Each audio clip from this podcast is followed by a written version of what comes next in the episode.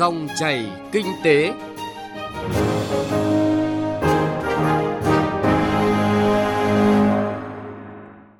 Các biên tập viên Hà Nho và Xuân Lan xin chào quý vị và các bạn. Chương trình Dòng chảy kinh tế hôm nay chúng tôi chuyển tới quý vị và các bạn những nội dung chính sau. Gỡ điểm nghẽn, đẩy mạnh giải ngân đầu tư công cho lĩnh vực giao thông vận tải. Chuyện thị trường có nội dung du lịch thành phố Hồ Chí Minh nỗ lực phục hồi sau dịch Covid-19. Trước tiên chúng tôi chuyển tới quý vị và các bạn những thông tin kinh tế nổi bật. Chính phủ vừa ban hành nghị quyết 68 về chương trình cắt giảm đơn giản hóa quy định hoạt động kinh doanh giai đoạn 2020-2025. Chương trình này được xây dựng với quan điểm lấy doanh nghiệp, người dân làm trung tâm, động lực phát triển kinh tế xã hội, đồng thời thúc đẩy tạo mọi điều kiện thuận lợi cho doanh nghiệp, người dân tham gia hoạt động kinh doanh. Mục đích của chương trình sẽ giảm thời gian và chi phí cho doanh nghiệp, người dân trong việc tuân thủ các quy định liên quan và có thể thực hiện ngay từ tháng 5 này. Do tác động của dịch bệnh COVID-19, một số ý kiến cho rằng ngân hàng nhà nước nên áp dụng cả trần lãi suất tiền gửi dài hạn để qua đó kéo lãi suất cho vay chung và dài hạn xuống. Hơn nữa, việc hạ lãi suất để hỗ trợ khách hàng bị ảnh hưởng bởi dịch bệnh hiện nay cũng được thực hiện tốt hơn bởi các ngân hàng tự tiết giảm chi phí và cắt giảm lợi nhuận. So với mặt bằng lãi suất cho vay cũ trước khi xảy ra dịch bệnh, hiện các ngân hàng cho vay mới với lãi suất thấp hơn từ 0,5 đến 4% một năm. Như vậy là với kỳ hạn dưới 6 tháng thì lãi suất cao nhất chỉ 4,25% một năm. Bộ Giao thông Vận tải vừa đề xuất chính phủ tăng phí BOT hoặc nhà nước bù hơn 5.000 tỷ đồng. Nguyên nhân theo bộ này, từ khi có dịch Covid-19, lưu lượng phương tiện giảm sâu dẫn đến doanh thu giảm. 58 trên 60 dự án doanh thu thực tế thấp hơn so với doanh thu dự báo. Trong đó, 17 dự án doanh thu thực tế chưa đạt 50%, ảnh hưởng tới khả năng trả nợ ngân hàng. Chính vì vậy, Bộ Giao thông Vận tải trình chính phủ hai phương án hỗ trợ, đó là một cho phép tăng phí dịch vụ sử dụng đường bộ theo hợp đồng dự án.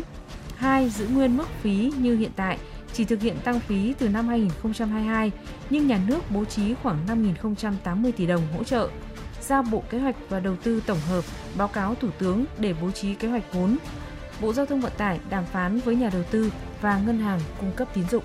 Sân bay Đà Nẵng lần đầu lọt top 10 sân bay cải thiện chất lượng dịch vụ nhất thế giới. Tổ chức đánh giá và xếp hạng hàng không Anh Skytrack vừa công bố kết quả xếp hạng các sân bay trên thế giới năm 2020. Theo đó, cảng hàng không quốc tế Đà Nẵng của Việt Nam đã vinh dự lọt vào top 10 sân bay cải thiện chất lượng tốt nhất thế giới. Kết quả này được Skytrack thực hiện dựa trên kết quả khảo sát hành khách đi máy bay tại các sân bay quốc tế toàn cầu về mức độ cải thiện chất lượng dịch vụ phục vụ hành khách và mức độ hài lòng sau khi sử dụng dịch vụ của sân bay.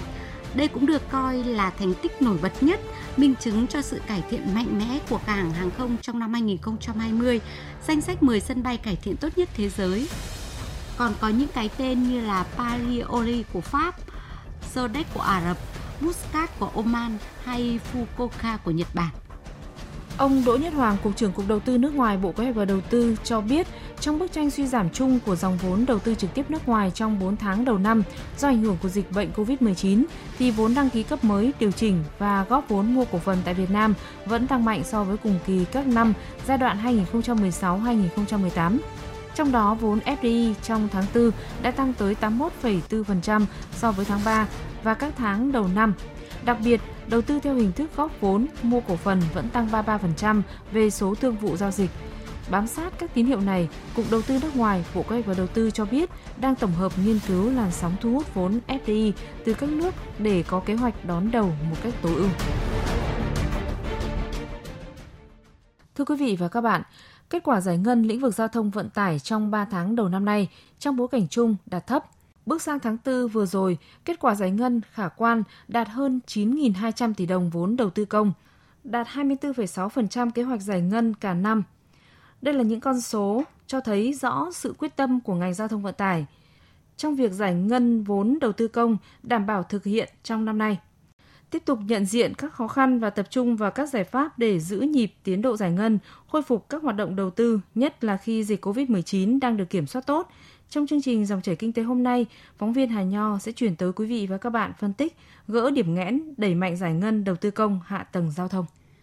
Theo báo cáo đánh giá chung của Bộ Giao thông Vận tải, kết quả giải ngân kế hoạch lũy kế 4 tháng đầu năm cơ bản đang bám sát kế hoạch giải ngân chi tiết do các chủ đầu tư, ban quản lý dự án lập, đảm bảo kế hoạch giải ngân. Tiến độ giải ngân được giao trực tiếp các trưởng ban và chịu trách nhiệm về tiến độ theo tháng, theo quý. Đây cũng là cơ sở để có được tiến độ giải ngân có nhiều tín hiệu sáng với những bước dịch chuyển đáng kể về tiến độ giải ngân. Ông Nguyễn Danh Huy, vụ trưởng vụ kế hoạch đầu tư, Bộ Giao thông Vận tải nêu quyết tâm và giải pháp hiện thực hóa tiến độ giải ngân của ngành trong năm 2020. Bộ Giao thông Vận tải cũng đưa ra cái giải pháp để thực hiện đẩy mạnh cái giải ngân năm 2020 để phấn đấu giải ngân tối đa thì kế hoạch đã được giao. Trong năm 2020 thì chúng tôi được giao là 35.300 tỷ. Để đạt được cái kết quả giải ngân này thì lãnh đạo Bộ, Bộ trưởng và Ban cán sự Đảng đã ra những cái chỉ thị nghị quyết đưa ra cái giải pháp đồng bộ. Tức là chúng tôi đã đẩy nhanh cái tiến độ giao vốn sớm để các ban quản lý dự án chủ đầu tư chủ động trong công tác giải ngân. Bộ trưởng cũng đã chỉ đạo ban hành cái chỉ thị cá thể hóa trách nhiệm của cá nhân, đặc biệt là trách nhiệm người đứng đầu đối với các ban quản lý dự án các chủ đầu tư. Giao cho từng ban quản lý dự án phải lên kế hoạch giải ngân chi cho từng tháng. Tất cả những vướng mắc, điểm nghẽn trong công tác giải ngân của Bộ Giao thông Vận tải rất nhiều lần được trao đổi trực diện đến từng dự án với các mốc hoàn thành và tiến độ giải ngân chi tiết nhất. Với hai phần việc quan trọng là giải phóng mặt bằng và đấu thầu xây lắp, hầu hết giám đốc các ban quản lý dự án Bộ Giao thông Vận tải cho biết sẽ cố gắng tập trung thực hiện vì đây cũng là nhiệm vụ chính của các ban quản lý dự án và công ăn việc làm cho người lao động. Ông Nguyễn Hữu Long, giám đốc ban quản lý dự án 6 Bộ Giao thông Vận tải cam kết bởi vì ban chỉ mắc cái đấu thầu, mà bây giờ chỉ còn hai gói thầu nữa. Hai gói thầu này sản lượng cũng khoảng 200 tỷ, thì còn là không phải là nhiều. Vì vậy là cái khả năng mà để hoàn thành theo tiến độ và bảo đảm được cái kế hoạch của bộ trưởng yêu cầu là là ban đạt được. Chủ yếu là hai cái, một cái cầu yếu và cái mặt bằng. Mặt bằng thì giải tỏa rồi, tức là các địa phương đã, ban cùng phối hợp về xuống là làm cùng với các địa phương về cái vùng đông đo đếm rồi là lập trình đồ rồi là đơn giản tiền. Còn riêng cái cái cái khó nhất của ban là cái ờ, đấu thầu. Nghị rồi nhưng khắc phục hiện nay không có vấn đề gì cả, tất cả đã sẵn sàng. Tới nay, đã có các chủ đầu tư, các ban quản lý dự án có kết quả giải ngân vượt kế hoạch đề ra như Tổng cục Đường bộ Việt Nam, Ban quản lý dự án Thăng Long, Ban quản lý dự án 85, Ban quản lý dự án đường sắt. Mặc dù vậy thì lãnh đạo ngành giao thông vận tải cho biết sẽ tập trung đôn đốc các trưởng cơ quan đơn vị, nhất là các ban quản lý dự án để phấn đấu nỗ lực đi đầu trong công tác giải ngân, tránh nhiễm virus trì trệ như yêu cầu của Thủ tướng Chính phủ Nguyễn Xuân Phúc bắt nhịp công tác phối hợp, giải pháp từ Bộ Giao thông Vận tải đã chỉ đạo các chủ đầu tư, các ban quản lý dự án kiện toàn tăng cường năng lực các phòng kế hoạch để thực hiện tốt công tác tham mưu xây dựng, điều hành được giao. Việc lập kế hoạch giải ngân phải bám sát tiến độ thực hiện dự án, hỏi từng việc của từng ban quản lý dự án, người đứng đầu từng ban xem khó khăn ở đâu, cái gì gỡ trước, cái gì gỡ sau để cùng nhau phối hợp giải quyết dứt điểm, nhất là đối với dự án trọng điểm quốc gia cao tốc Bắc Nam. Bộ trưởng Bộ Giao thông Vận tải Nguyễn Văn Thể chỉ rõ. Các anh cũng cam kết là có hợp với địa phương để mà giải ngân cái giải phóng bằng. Nhưng mà các anh phải hết sức là chú ý chỗ này. Không phải đơn giản. Để làm sao là giải ngân cho nó tốt cái giải phóng mặt bằng. Còn riêng các dự án mà trong đó dự án cầu yếu, tôi cũng đã làm việc với ban sáu rồi. Trước đây là giao cho một đồng chí phó giám đốc, phụ trách cả nước. Cuối cùng là nó vô cùng khó khăn, vất vả. Hôm rồi cho anh báo cáo tôi là chia thành khu vực để làm sao tập trung làm. Thì bây giờ là chúng ta chỉ có hai cái phần chia thôi một là cái phóng bằng của cao tốc bắc nam phía đông mà. Thứ hai nữa là phần xây lắp. Thì nếu mà chúng ta đã đấu thầu được thì chúng ta sẽ giải ngân tạm ứng. Phấn đấu của chúng ta thì cũng tập trung giải ngân. Tuy vẫn có nơi có lúc vẫn còn tâm lý sợ sai, ảnh hưởng tới hoạt động đầu tư xây dựng các dự án, nhưng nhìn lại những khó khăn đã được lãnh đạo của ngành chỉ ra rồi từng bước tập trung tháo gỡ thì phần nào cũng nhận thấy quyết tâm của những người làm giao thông vận tải để hoàn thành nhiệm vụ giải ngân dịch bệnh được kiểm soát và mọi hoạt động chuyển sang trạng thái bình thường mới cũng là lúc mà ngành giao thông vận tải chủ động bắt nhịp với công việc nỗ lực đồng lòng vượt qua khó khăn thử thách, hoàn thành nhiệm vụ giải ngân vốn đầu tư công đối với ngành giao thông vận tải được hiện thực hóa bằng sự quyết tâm và tập trung cao. Vì công tác giải ngân vốn đầu tư công đạt được kế hoạch, sớm hoàn thành dự án đưa vào khai thác sử dụng để kết nối giao thông, từng bước góp phần phát triển kinh tế xã hội là nhiệm vụ lâu dài xuyên suốt của ngành giao thông vận tải năm 2020 này trong cả giai đoạn tới.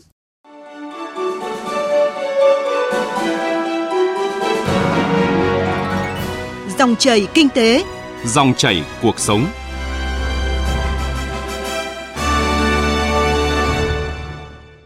Thưa quý vị và các bạn, lần thứ hai từ đầu năm đến nay, Ngân hàng Nhà nước quyết định điều chỉnh một loạt lãi suất điều hành. Như vậy là lãi suất cho vay sẽ tiếp tục giảm, giúp các doanh nghiệp có điều kiện tiếp cận nguồn vốn giá rẻ. Sau đây mời quý vị và các bạn cùng nghe tổng hợp của biên tập viên chương trình.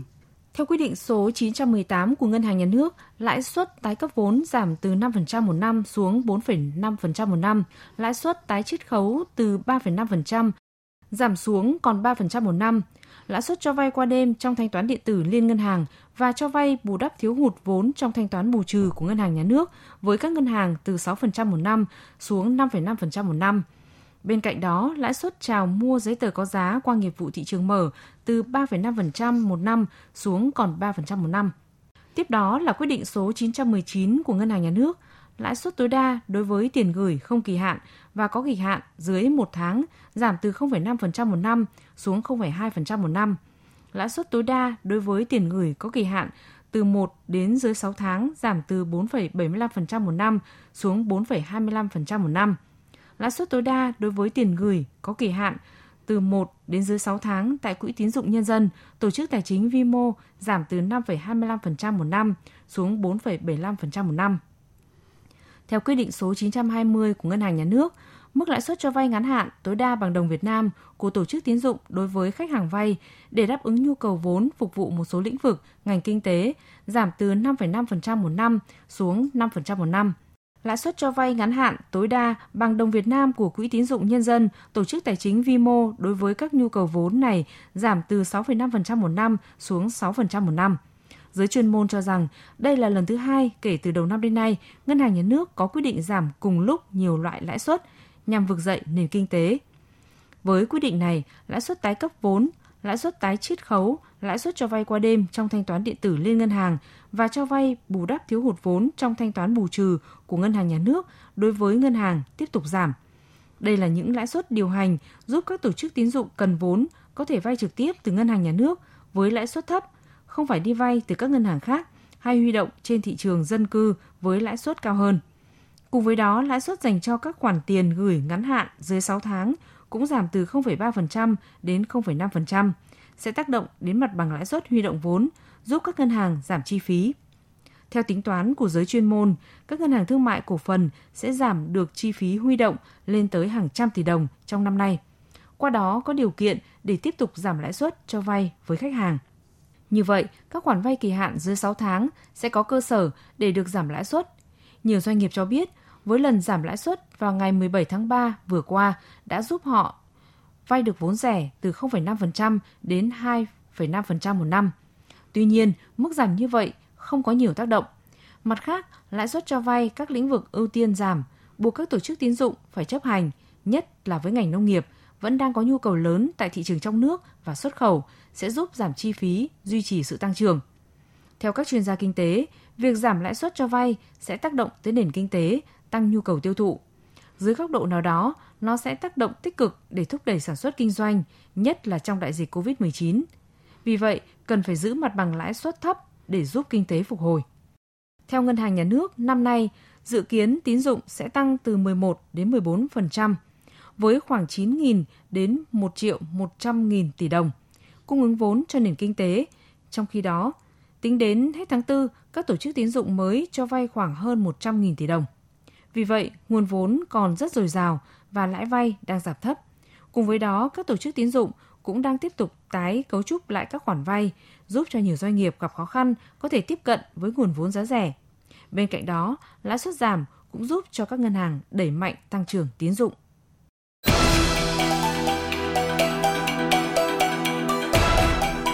Chuyện thị trường quý vị và các bạn, tác động của COVID-19 khiến ngành du lịch thành phố Hồ Chí Minh bị thiệt hại nặng nề. Theo thống kê, trong 2 tháng đầu năm nay, trung bình lượng khách và doanh thu của các công ty lữ hành giảm từ 50 đến 60% so với cùng kỳ của năm trước. Đặc biệt trong tháng 3, một số công ty lượng khách và doanh thu giảm tới 95 thậm chí là 100% so với cùng kỳ của năm trước khi dịch bệnh cơ bản đã được khống chế, các doanh nghiệp và ngành chức năng bắt đầu thực hiện kế hoạch phục hồi, tái cơ cấu lại thị trường du lịch thời kỳ hậu COVID-19. Trong chuyên mục chuyện thị trường hôm nay, phóng viên Hà Anh, cơ quan thường trú Đài Tiếng nói Việt Nam tại thành phố Hồ Chí Minh có bài viết Du lịch thành phố Hồ Chí Minh nỗ lực phục hồi sau dịch COVID-19. Mời quý vị và các bạn cùng nghe. Theo ông Nguyễn Hữu Y Yên, Tổng giám đốc công ty dịch vụ lữ hành Sài Gòn Tourist, dịch Covid-19 ảnh hưởng rất nặng nề với kinh doanh lữ hành, đặc biệt là từ sau tháng 3 khi toàn bộ các mảng kinh doanh chính đều chững lại, doanh thu gần như bằng không.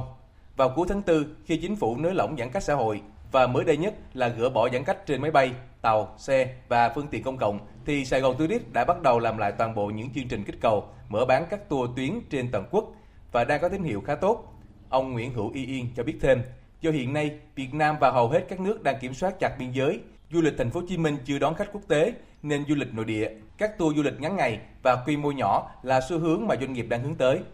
Cái khó khăn hiện nay là bởi vì sau cái khoảng thời gian là 2 tháng à, giãn cách xã hội là toàn bộ những nhà cung ứng ở các địa phương hiện nay ví dụ các resort, các nhà hàng, các điểm tham quan chưa mở lại hết. Do đó sau khi tháng 5 này mọi cái bắt đầu khởi động lại thì những nhà cung cấp đó họ mới bắt đầu khởi động lại thì chúng tôi sẽ là cứ chỗ nào mở ra thì chúng tôi sẽ tiếp cận và đưa khách tới. Cũng như nhiều cơ sở lưu trú trên địa bàn thành phố Hồ Chí Minh, do ảnh hưởng bởi Covid-19 mà công suất phòng của khách sạn Red quận 1 từ mức 80% giảm sâu và đến giờ chỉ còn khoảng 7%. Để từng bước phục hồi trong giai đoạn bình thường mới, khách sạn chủ trương tập trung vào khách nội địa, dịch vụ nhà hàng, đẩy mạnh các gói khuyến mãi về phòng, ăn uống và phát triển chính sách giá, đặc biệt từ nay đến cuối năm. Ông Nguyễn Mạnh Hùng, trợ lý giám đốc khách sạn Red cho hay, việc thành phố Hồ Chí Minh ban hành bộ tiêu chí an toàn đối với hoạt động du lịch là việc làm hết sức cần thiết để tạo được lòng tin với du khách. Cái vấn đề an toàn là luôn luôn chú trọng và đặt lên hàng đầu. Phòng ngủ thì anh cho khử trùng khử khuẩn, ăn sáng thì phục vụ tại phòng hoặc lên nhà hàng ra sân thượng ngồi cho nó thoáng không khí. Đó thì người ta sẽ có cảm giác là khi tới với rách là họ có cảm giác là an toàn và thậm chí là tụi anh cũng truyền thông luôn cái sự an toàn đó trên Facebook trên ờ, nhiều kênh truyền thông Ông Trần Hùng Việt, Chủ tịch Hiệp hội Du lịch Thành phố Hồ Chí Minh đánh giá lượng khách tham quan tại các điểm như Đà Lạt, Nha Trang, Vũng Tàu trong dịp lễ 30 tháng 4, 1 tháng 5 vừa qua chính là tín hiệu cho thấy sự phục hồi của ngành du lịch. Sau thời gian ngủ đông, thời điểm này chính là cơ hội vàng để du lịch Việt Nam nói chung và du lịch Thành phố Hồ Chí Minh nói riêng tái cơ cấu thị trường nội địa. Theo đó, bên cạnh sự nỗ lực của từng doanh nghiệp thì cần có một chương trình chung nhằm tăng cường sự liên kết các doanh nghiệp, các ngành với nhau. Nó có một cái vấn đề du lịch kích cầu đó là phần mà phối hợp với nhau để đưa ra cái giá hợp lý để làm sao đưa vô cái gói kích cầu này đó là để cho các đơn vị đều có thể trụ được trong cái thời gian khó khăn này. Thì chính vì vậy là trong thời điểm này mà đặt ra vấn đề hòa vốn và nuôi được bộ máy cũng như trả được ờ, tiền chi phí. Thì tôi nghĩ là đó là đã thành công. Cũng theo ông Trần Hùng Việt, thời điểm này, thành phố Hồ Chí Minh cần duy trì sự liên kết với cơ quan du lịch của các nước trong khu vực và trên thế giới để nắm bắt được tình hình, có được sự chuẩn bị kỹ lưỡng để ngay khi các quốc gia này mở cửa, chúng ta có thể tái khởi động một cách nhanh chóng vào thị trường quốc tế. Về phía Sở Du lịch Thành phố Hồ Chí Minh, bà Võ Thị Ngọc Thúy, Phó Giám đốc Sở Du lịch thành phố cho rằng việc phục hồi ngành du lịch dựa trên sự sống còn và sức bật trở lại của từng doanh nghiệp. Do đó, Sở cũng đã tham mưu các cơ quan cấp trên đề ra những nhóm giải pháp hữu hiệu hỗ trợ cho doanh nghiệp, chẳng hạn như giảm thuế, lùi thời hạn trả bảo hiểm xã hội, phát hành voucher du lịch, hoàn thành cẩm nang pháp lý hỗ trợ doanh nghiệp trong tình hình dịch bệnh Covid-19, thúc đẩy triển khai liên kết sản phẩm vùng với 13 tỉnh thành đồng bằng sông Cửu Long và các tỉnh thành Đông Nam Bộ, những nơi chịu ít ảnh hưởng của dịch. Trong cái à, kích cầu du lịch thì nó song song đó đó là cái công tác quảng bá truyền thông và bắt đầu đầu tiên đó là đối với bánh mì Sài Gòn thì đã phối hợp với là Google à, để mà có một cái chương trình truyền thông trên 11 quốc gia. Sắp tới đây thì chúng tôi sẽ à, có chương trình quảng bá với cái tên gọi là Hello Hồ Chí Minh City trong đó chúng tôi sẽ giới thiệu đến những cái hình ảnh của thành phố Hồ Chí Minh tại thời điểm hiện nay vẫn an toàn, vẫn sống động, vẫn cởi mở và đón chào du khách. Như vậy, cùng với những phương án hỗ trợ của thành phố Hồ Chí Minh, các doanh nghiệp cũng cần có giải pháp phục hồi riêng, tùy thuộc vào khả năng khống chế dịch của mỗi thị trường mục tiêu, từng bước đưa ngành du lịch quay trở lại hoạt động. Chính điều này sẽ giúp cho du lịch thành phố Hồ Chí Minh nói riêng và du lịch Việt Nam nói chung sớm trở lại quỹ đạo phát triển, nhất là khi tất cả các đường bay đã được khôi phục.